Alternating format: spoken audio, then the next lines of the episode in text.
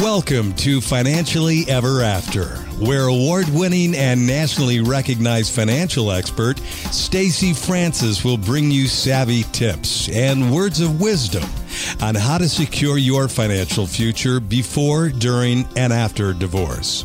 For 30 minutes every other week, you'll hear personal stories from women who have either faced or are currently facing this transition. In addition, you'll also soak up knowledge and inspiration from the industry's top legal, financial, residential, and mental health professionals. And now here's our host, Stacy Francis. Thank you for joining us with Financially Ever After, coming to you every other week with the financial information you need to make smart decisions about your money, both during divorce and after. Today, we have a special guest, Jill Miller, who is a dear friend of mine as well. She has her own firm, Jill Miller and Associates, and they formulate sophisticated, personalized estate plans for individuals and families. She also has particular expertise in estate matters affecting non US citizens and non traditional families. She has a detailed and practical approach to the administration of estates as well. She's able to deal with complicated probate issues and she's able to prepare estate tax returns as well, helping individuals minimize the concerns and risks of audit. Jill knows what she's doing, trust me. She's a super lawyer and she's spoken at numerous, numerous conferences. She's currently the director of the Estate Planning Clinic and an adjunct professor of law at Cornell Law School, which, FYI, I don't know how you fit in. You've been doing that for years with Cornell, yeah. which is amazing. Jill and her husband, Michael, have two daughters, uh, Sarah and Dana. And Jill enjoys her book club, being a mother, fitness, staying in shape, gardening, planting, and watching movies. I love watching movies too. So I'm really excited to have you here. And today we're going to be talking about you know kind of the basics of estate planning but i know that you have some ideas and some stories of different celebrities mm-hmm. of what they've done wrong kind of those messages that we see in the media and what does that mean for us, particularly if you're going through a separation or if, if you're not getting along with your spouse or if you're actually going through a divorce or are divorced. So I'm really excited to talk to you. First, how did you get into estate planning? You know, has this always been your area of law that you've practiced in, or did you come to it through another journey another road. Great. Thank you, Stacy. Yes, first of all, I want to say it's an absolute pleasure to be here and to be working with you and to be part of your podcast. And I would say the activities that I like, I like to be part of podcasts. So thank you so much. We'll put that on there. Put that on there. anyway, so I love what I do. I became an estate planning attorney. It's funny, I fell in love with it in law school of all the different classes. That was the class that I found the human story just very intriguing and it's also something that you just feel feel good about at the end of the day. The folks that i work with i'm helping them with real problems real challenges helping them with their families and you just again you feel really great about what you do at the end of the day. That's part of why I work at Cornell Law School and up there as a director of the estate planning clinic. We do pro bono work for folks that can't otherwise afford it. And as we'll talk about a little bit later, everybody needs estate planning. It's yeah. not all about just money, and the gratitude that we get and is just really terrific. Yeah. So for women who are going through the divorce process, typically you're dealing with a lot of legal issues, but it happens to be on the matrimonial side. Mm-hmm. Unfortunately, one of the problems is not focusing on the legal estate side what are some of the issues that can happen? And why do women going through a divorce need to update their will update their power of attorney and their healthcare proxy? Well that's an excellent excellent question stacy and i'm really glad that you mentioned it. I actually have a sheet which i will share with you that i give to all of my clients. It's also on my website about when should i update my estate plan and on the top of that is a big change in your family situation like a divorce. So two things. One is that when you are in the middle of a divorce, you have to be very careful about what you can update in your estate plan mm-hmm. because that you have to talk to your matrimonial attorney to make sure what you do or do not do is not in violation of any particular agreement that they have in place while people are working things out. Second thing, as soon as you know it's okay to make the changes, you need to do that right away. So that's like the biggest piece of advice. See an estate planning attorney, someone that does that for a living. One of my favorite stories is I was working for the ex spouse. She and the decedent was divorced. Very sad situation. So, you know, I guess working for the evil ex spouse, but you always have to, everybody has to get represented. And she, the decedent was sick.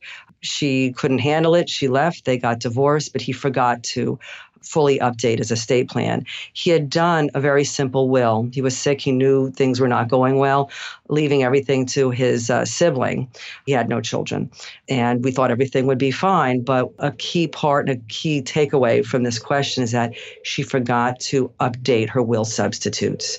A will substitute is an asset that passes by operation of law to a joint owner or a named beneficiary. So, what did that mean? That mean that he had an old retirement plan that named her as the beneficiary. There was a joint bank account and there was also an old life insurance policy. Now the good news is is that this was a very old case and since then New York has updated their revocation on divorce statutes.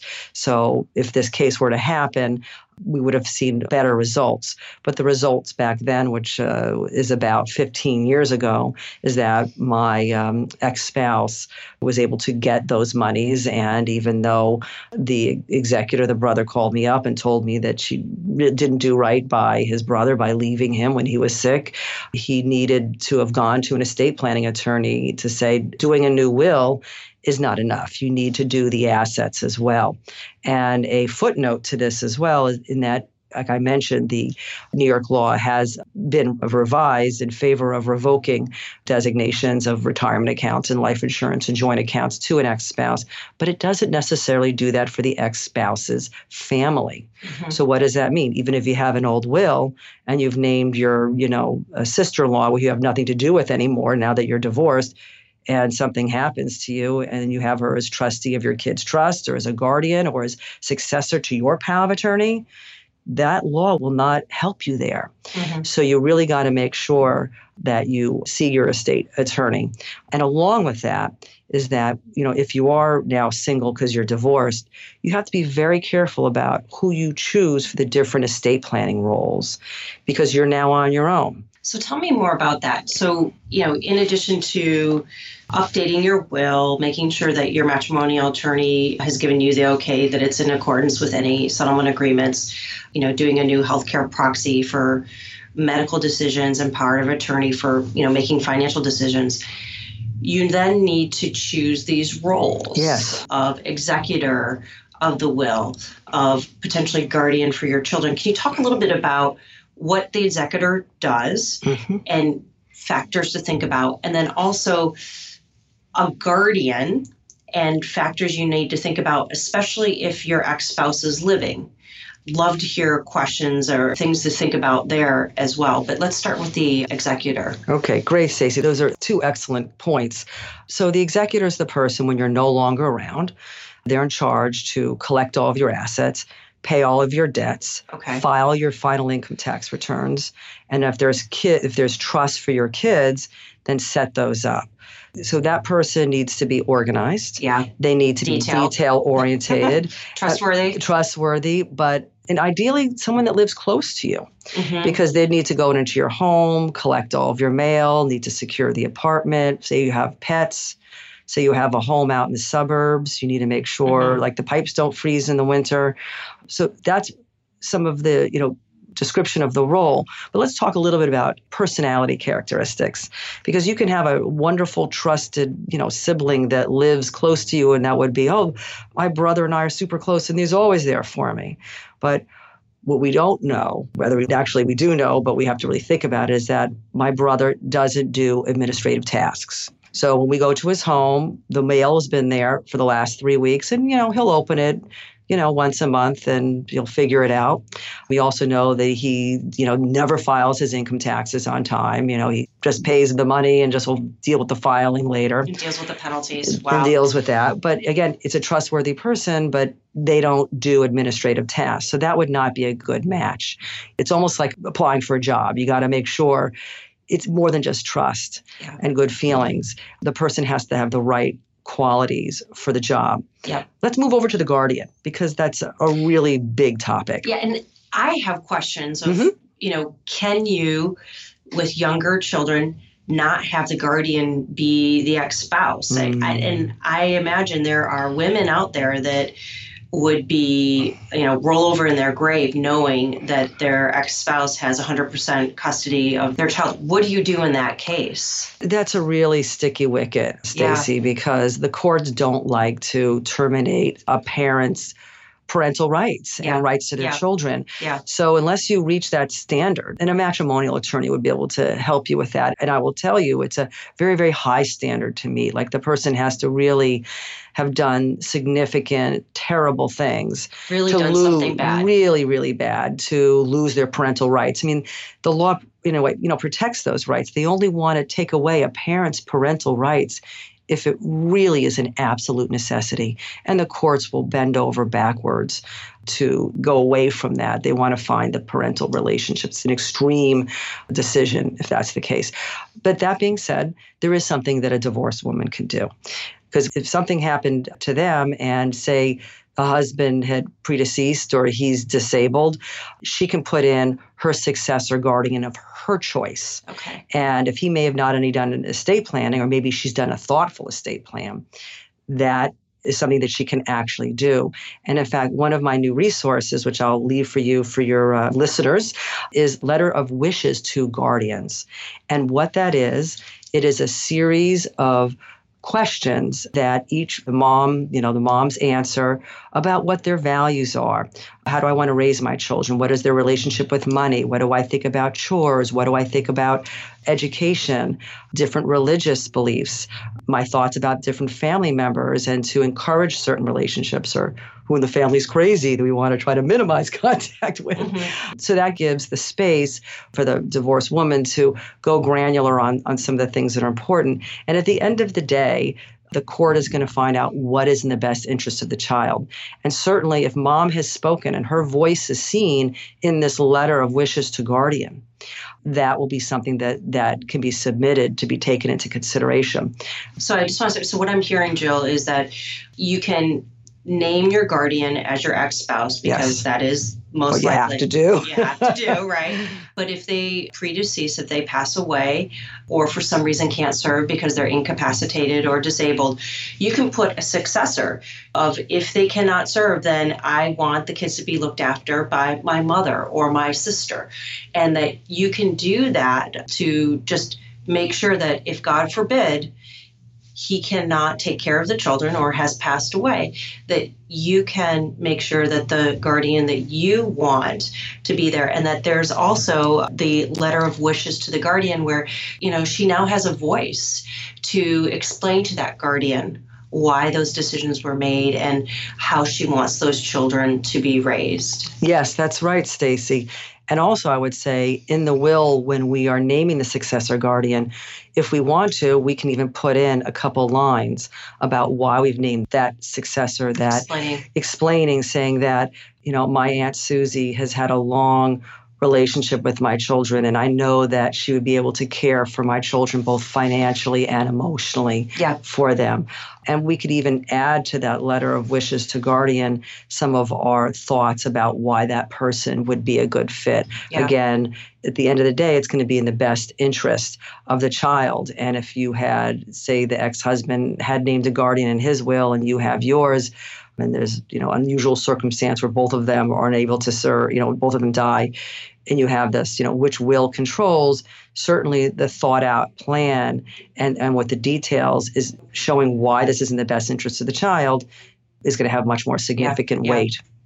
So a lot of women do the right thing during their divorce or afterwards. They update the will, they update their guardian, they choose their executor.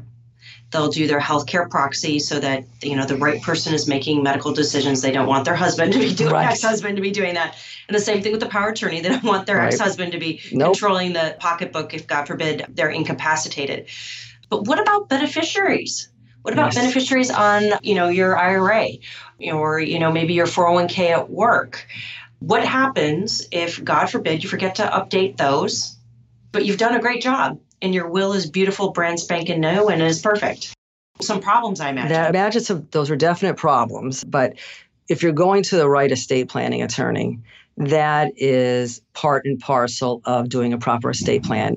Yeah. So, Stacy, if like is an analogy, if you're going to go for a checkup with your doctor, he's going to take your weight and your height, but he's also going to take the blood test and do an EKG. You're not going to just go in and take your weight and your height and and just say you look good. you know, so that's a very critical part of estate planning. And I'm glad you brought it up again because it is an often overlooked part. People Yeah. think I go in, I'm doing my will, it's beautiful, it's exactly what I want. I've thought about who I've chosen for the different roles. And also, and I want to add a red flag next to this, you have spoken to each of the people that you've chosen.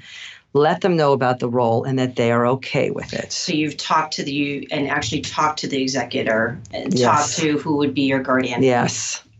I imagine there could be someone that doesn't want to be guardian. Yes. You think they'd be great, but that's the last thing they want to do. Right. Or trustee, uh, you know, be a Yep. trustee or executor. One of my favorite sayings is no good deed goes unpunished. And that uh, Yeah. when you're an executor and you're a trustee of a trust, that is a fiduciary responsibility. It's a lot of work. It's a lot of work, but also it means personal liability. Mhm. That means if you make a mistake, you personally are on the hook. And the family member or the creditors can look to you, you know, for claims. Yeah. So you have to be very, it is a serious job and you have to put the interests of the beneficiaries above your own interests, Yeah. among other things. So I would love to move to the Jersey Housewives part of, of the programming today. Yes. So first person, Marilyn Monroe. So Marilyn Monroe married several times, but when she passed away, when she took her life, she was single. She was not married. And you mentioned, you know, in preparation for today when we were talking, that her huge estate, the majority of the state actually ended up of her money, of her assets going to strangers. Strangers, yes. How, how is that? I mean, yes, she's single, but how could it go to strangers? I mean, what did she do wrong? Well, I think that the biggest challenge with her was that she didn't really necessarily think about, you know, who the beneficiaries of her plan were, realizing the type of assets that she had and what would be, you know, the best way to give them away. Because when you give property to somebody and it's just outright, it's theirs. And one of the biggest significant assets of Marilyn Monroe's estate is her intellectual property. What do I mean by that? I mean by that her image, her movies, her not her bank account, those are long gone. But what's real value Her here? her- The, the- the pictures, the of her on the right with, you know, above the subway. Exactly. So those are the most valuable assets. And if you're giving it to her boyfriend or her friend, I don't have her will in front of me. I don't remember what it said, but it's given to them outright. And these assets, the life of those assets are still good today. They're still worth a lot of money. So they own those assets. And when those people die, they can give it to whoever they want. And these are people that got these assets that she never knew about. Mhm. So, what could we have done? She could have seen an estate planning attorney that realized, because she was a celebrity, and realized that she had significant intellectual property assets and have them go, if she wanted to benefit certain people, she could give specific bequests. But then the remainder of this could go into a trust for the benefit of certain individuals. And when those individuals are gone, she could have that money go to charities or other interests for her. So mm-hmm. she could have had a Marilyn Monroe Foundation to benefit women Yeah. or yeah. other, you know, good causes as opposed to those assets being given outright to others and then it's up to them what causes they would like to give those assets to. So, really important to think through, especially if you have assets that have a life of their own. And when we say that, songs, intellectual property, we worked on a divorce and it was somewhat high net worth, but he had a music career and Mhm. had some songs that had were still on the radio that still, you know, brought in significant amounts of money. Yep. And so to whom would those go? Right. And after that, they're going to be there for a long time. That's so right. thinking bigger and Thinking thinking bigger. about, you know, maybe they are there for the support of my children, but at their death, going to a, a charity Right. and being able to, you know, think bigger, bigger. yes. So now, what about Prince? That was not too long ago, and that was, you know, very sudden. A terrible tragedy. It. I grew up. I remember riding on the bus, and you'll giggle. My bus driver was my aunt, but I remember um, 1999, the album, and listening to it, and you know, yeah, it was a great song. Now we're showing our age. I know. Yeah, we heard it when we were five, right? Exactly, exactly. I just just was turning five and a half. But, Exactly. Me too.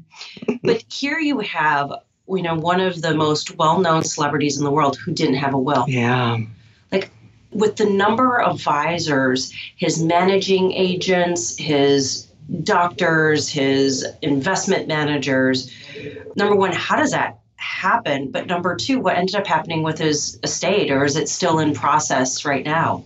I guess to first address, I mean, any you know business manager or he has an accountant, he must have had a financial advisor. Not everybody's like you, Stacy, that thinks about these things, but they really should have told him to do an estate plan, and maybe they did because we don't Yeah. we weren't there. Yeah. Maybe they did, and he was one of these people. You know, I'm living forever, and I'll do it later. You know, it's something that's important but not urgent. So maybe they did have those conversations, and he didn't want to do it, or uh, you know, we'll never know. For someone of that kind of money, it's critical to have an estate plan. If anything, and maybe the way to have like sold it to him is that what happens if he got disabled, Prince? And who's going to manage your financial affairs? And you know, I remember he was a private person. So why don't we think about doing a living trust for you? Because that's a two in one. You know, you have a living trust, you have your assets in the living trust. It avoids probate, the living, which means that your, you know, wills are public documents. People can see your wills.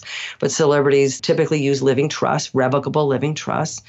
Because it, it avoids probate and also is a private. People can't, you know, have that as part of the my celebrity will Yeah. collection that I have for my Cornell law students. So if he had done that, he'd put his assets in the living trust. And then if he became disabled, he would have someone he trusted to be able to manage all of his financial affairs while he's disabled. Make sure he's okay. Make sure he's okay. Then when he gets, you know, better again, he resumes control. His life isn't he doesn't miss a beat. And then if something should happen to him unexpectedly, the assets then go from the living trust to the people and charities or whoever or heirs that he wants to name Yeah. quickly without involving anybody else, without having to try to find out what his whose family heirs are. And that's actually a big choice of celebrity clients and the like folks that I work with that are celebrities or people that are, I guess, of interest. We really love the revocable living trusts because it's private, it's quick, it avoids a lot of headache. It's like a two for one. It's like a combination of a power of attorney and a will. hmm I love that option. And I think what's important for everyone listening is that you don't have to be a celebrity to benefit from that. So that will, your will is a public document. Yes. And anyone can look it up and see to whom you left money and you know even how much depending on you know, right. how, how explicit it is but a living trust is essentially just a basket that holds the assets during your lifetime You can- Ideally, yes. ideally Yes. you can change it in and out you know Yep. so you can put an account in there you can decide you don't want to have the account it's almost like you know pouring water from one cup to another you can no issues yes. but what's wonderful is again you pass away whatever's in that trust is private Yep. you have someone you've named that would be the trustee to make sure they manage it and your beneficiaries who you nominated who's going to get that money get it very quickly Very quickly. So there's i don't know i don't feel like there's any negatives of a living trust why don't more people do living trusts because i feel like there's a myth around a living trust that it's only for the wealthy Yes, that's right. but it's not No, right? it isn't. it's not And it's becoming, I'll tell you this, Stacy, it's becoming more and more important, especially with our aging population. Revocable trust, people hear the word trust and think, oh, that's only for the wealthy. right exactly It really could be worth its weight in gold in many family situations. A big problem that I guess the country is seeing now as our population is getting older is an explosion of the financial abuse of older adults. There are all kinds of scams. As I think, as almost as stars in the sky, people are creative to take advantage of our older adults, and it's a terrible shame. The latest statistics I had read was like only one out of 23 crimes are even reported, and a lot of time because they're embarrassed. They're embarrassed. embarrassed or, They're embarrassed, or people just don't find out yeah, until yeah. mom or dad dies, and we found out the home health aide or the friend, the next door neighbor that she'd given power of attorney to that she trusted for 40 years had been writing checks to herself. Nobody was paying attention. So if we had the revocable trust and we fully funded it, meaning that there were assets, that were all, all the assets are put in there, and we have a trusted second set of eyes, that could be an adult child or adult children. It could be your accountant if you don't have anybody. So mm-hmm. if, especially for my single guys or gals living on their own, I love having that person's trusted accountant seeing what's going on. So yeah. if we see the statements showing a bunch of money that was ATM'd out or unexplained charges on big credit cards, we know a red flag goes up and we know to look further. So having a revocable trust and funding it is a wonderful protection for my older adults, especially my older adults whose children are not around yeah, or single across folks. the country. Yes. Yeah. Would love to talk a little bit about Philip Seymour Seymour Hoffman, yes. um, who had a non-traditional family, had a domestic partner, yep. so was living with someone for many, many, many, many years, and three children. So, what happened there? So, you know, in some of these unfortunate stories, it comes down to the person that died. Was it Philip Seymour Hoffman or Marilyn Monroe? They chose poorly when it came to choosing a good an attorney that could do the job. They really should they really should have seen an estate tax attorney. There you could get names from the bar. You can uh, your accountant's a great resource. Certainly a financial uh, advisor like you is a great resource. That the attorney is not somebody that does wills and 10 over 10 other things you know jack of all trades master of none you know you really want to find an estate tax attorney not someone that does wills but also you know, like they also know well about the taxes. They'll have their LLM in tax or they'll have a master's in accounting, so they know about the taxes. If Philip Seymour Hoffman had gone to, you know, an estate tax attorney because I saw his will actually used in my class one of the years as an example of things going wrong. And by the way, you said he had a non-traditional family, and I just want to make a note that most of our families these days are non-traditional, non-traditional, families. I know, I know. When, when does it become the traditional family and the traditional family becomes the non-traditional? I think we're already yeah. there, except the I guess the Walt Disney movies of the world just advertise that all the you know majority of the families you know you know look like the happy parents with two kids and yeah. a dog. When in reality, Stacy and I do this in my first class is that that only represents about 25% of our families. Most of our families do look like the non-traditional family, like uh, Philip Seymour Hoffman. But to answer your question, if he had done a living trust, he would have kept it private. He would have had the name of um, guardian for his kids, which would have been a parent, but more importantly, a trustee of, of a trust for the children.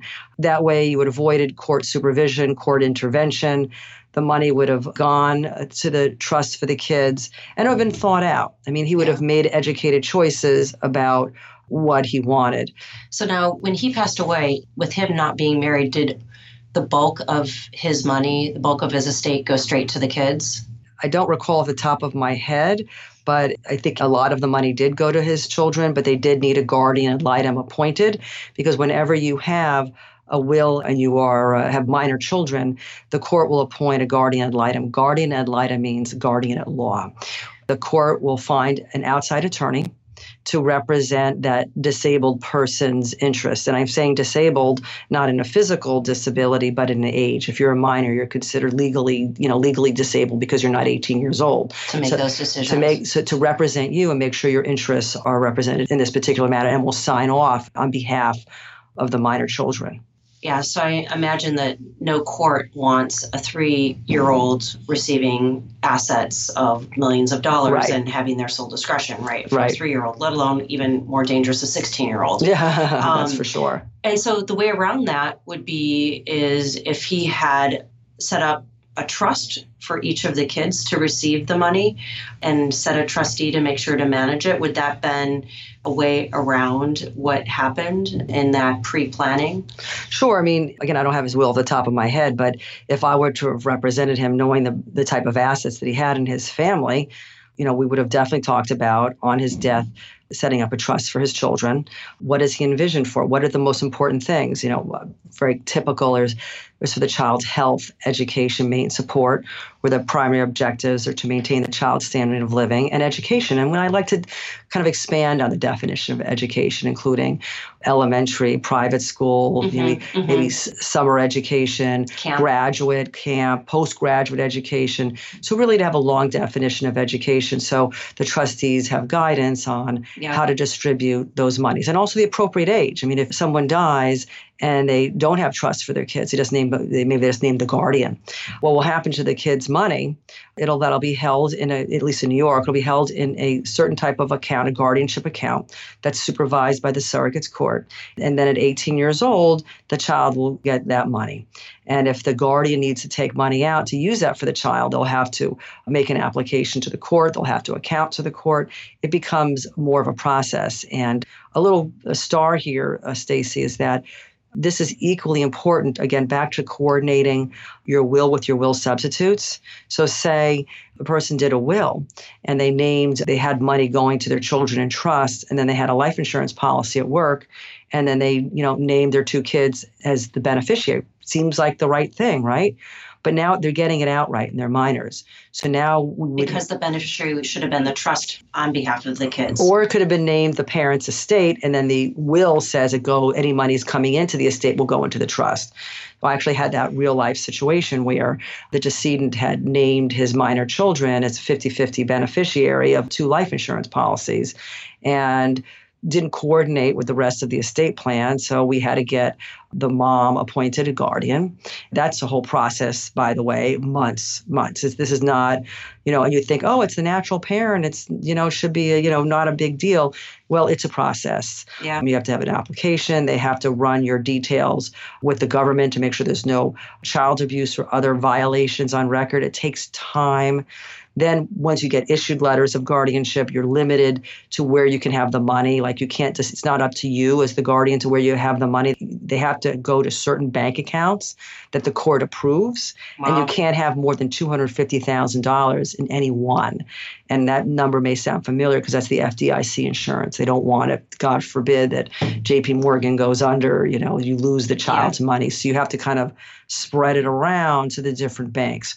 What's the takeaway? The takeaway is that you need to speak to an attorney that has done this before. Yeah. So they not only do the right will, they do the correct by you by doing a proper will with the trust for the kids, with thoughtful guardianship provisions, but also equally important is that you are lining up the will substitutes to match the plan, the life insurance, the yeah. retirement accounts. Yeah. That all those beneficiaries, all and, the beneficiaries. And the easiest thing I imagine would be just to say, here, estate planning attorney, what do I write for my beneficiaries? Yes. Tell me word for word. Yes. And then do it. Yes, that's right. right. I mean, I'll tell you, I work really well cooking if I have a recipe yep. to follow. And so the lesson learned here is just ask your state planning attorney and they'll let you know and just write it down word for word and make sure that you're all there. Right. And I have to say, so many negative things about not setting up a trust for your child in advance and having to go through the guardian process to manage money for your child who's under age 18 that you just left it directly to the process of mm. getting a guardian in right? New York. No, I should in New York. say this is a state specific process. So yeah. each state does things differently. So some of our audience lives in New Jersey, like me, the Garden State, because of yeah. bad rap's great place, or Connecticut. That state law will control. Yep. Yeah. So using those state laws, which is going to take time. Number two is going to take money, and yes. number three, the thing that scared me the most is that the child gets the money outright at I age know. 18. Yep. If I had money when I was 18, I would not have made good choices. Love my kids, but I can't imagine either of them being really quite equipped. So we've gone through a lot. I want to kind of circle up, you know, if you were to kind of those three tips for a woman who has gotten divorced, when should she update her will? How often? Hmm. You know, when should there be an update to it? Let's say that she does update it right after she's divorced Mm-hmm. and everything's, you know, when are the triggers that you would say would merit her looking at the will again? After she's made it, after she got divorced. Sure. Exactly, Mhm. because that's one of the questions that I Mhm. get as well of, well, I just did my will two years ago. Do I need to update that? And typically, no, but I imagine there are some cases where you do. Yes.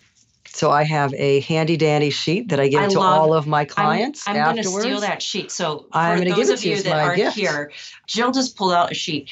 When your estate planning document should be updated, and she's got clear bullets. This is perfect. If we Answers get your question. if we can get a copy, what we'll do is we'll put them in the show notes too, along with the other resources. But what would you say were your top three? So my like, top three, if we're playing Family Feud, no, Family Feud, number the top three? top three ones. Number one, ding, ding, ding, change your marital status. So Okay, we so- have our divorce, legal separation, or death. Yeah, um, okay. Death of your spouse. Number Okay. two, a significant change in your financial situation, either positive or negative. so like an inheritance. An or- inheritance, or someone loses their job, or so those are you know two big things. Okay. Number three, and this I you know almost think I could have written this specifically for our program today. Your presently named guardians of your minor children are no longer an appropriate choice for the role. Yeah. So those are, I mean, I have a whole list here, and we'll give that to you Yeah, that's for your uh, listeners. But those are the top three. And going back to kind of the wrap up, what are the takeaways for my divorced women? So number one is find out from your matrimonial attorney when is the soonest you can update your estate plan.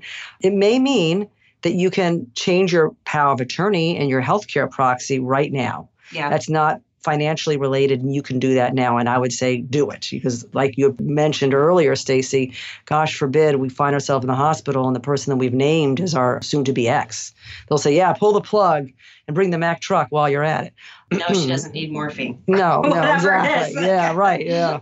That's number one. Number two is make sure you choose carefully the roles in your estate plan because now you're on your own and you don't have necessarily his family involved. Although sometimes I'll hear things say, ah, you know, I love my sister in law still or my former in laws. They're better than he was, you know, they sided with me on this. So, you know, choose carefully.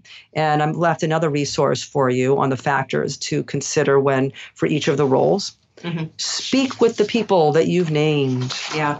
So I make a joke in my class that the 13th Amendment of the the Constitution abolished slavery. So this because you name the person to be your guardian of your children or your trustee of your kids' trusts or your healthcare agent or agent of repository does not mean they have to serve. They can say, no, thank you. So make sure you speak with them and let them know that you've named them and they're okay with it. And the third thing, and we've touched on this as well, is that make sure after you do your estate plan that part of what you do is you match your assets with your plan, meaning that your will substitutes, your life insurance, your retirement accounts, Your any kind, 401k, your 401k, any asset that passes by a joint owner or a named beneficiary, you need to make sure that those assets match your plan and you speak with your estate attorney about that. Now, your estate attorney should be speaking with you anyway about it, but if not, you know, it's always good to understand that this is something that's a key part of your plan. Yeah. And a best practice, just as a kind of a final thought, is to ask your financial advisor to send you your beneficiaries on all your accounts once a year. So we do that That's great. just so that there's no no Surprises. yeah, right? that's wonderful. But- wonderful.